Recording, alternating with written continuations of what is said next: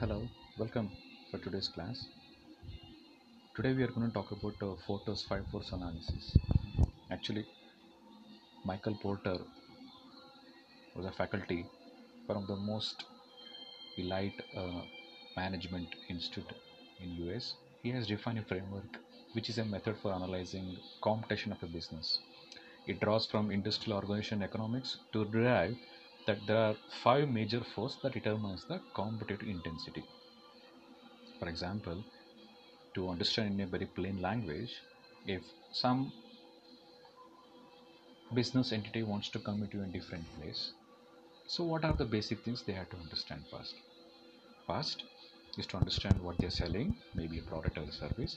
Second thing is to understand does my product or service fit to the customer expectation to which they are entering.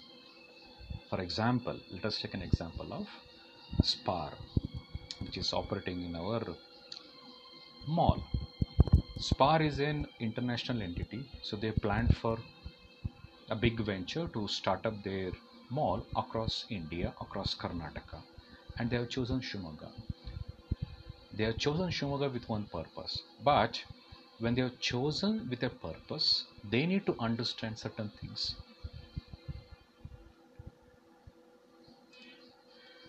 Basically, it is identifying a competitive forces which will shape their industry and helps determine to understand their strength, weakness, threat, and an opportunity.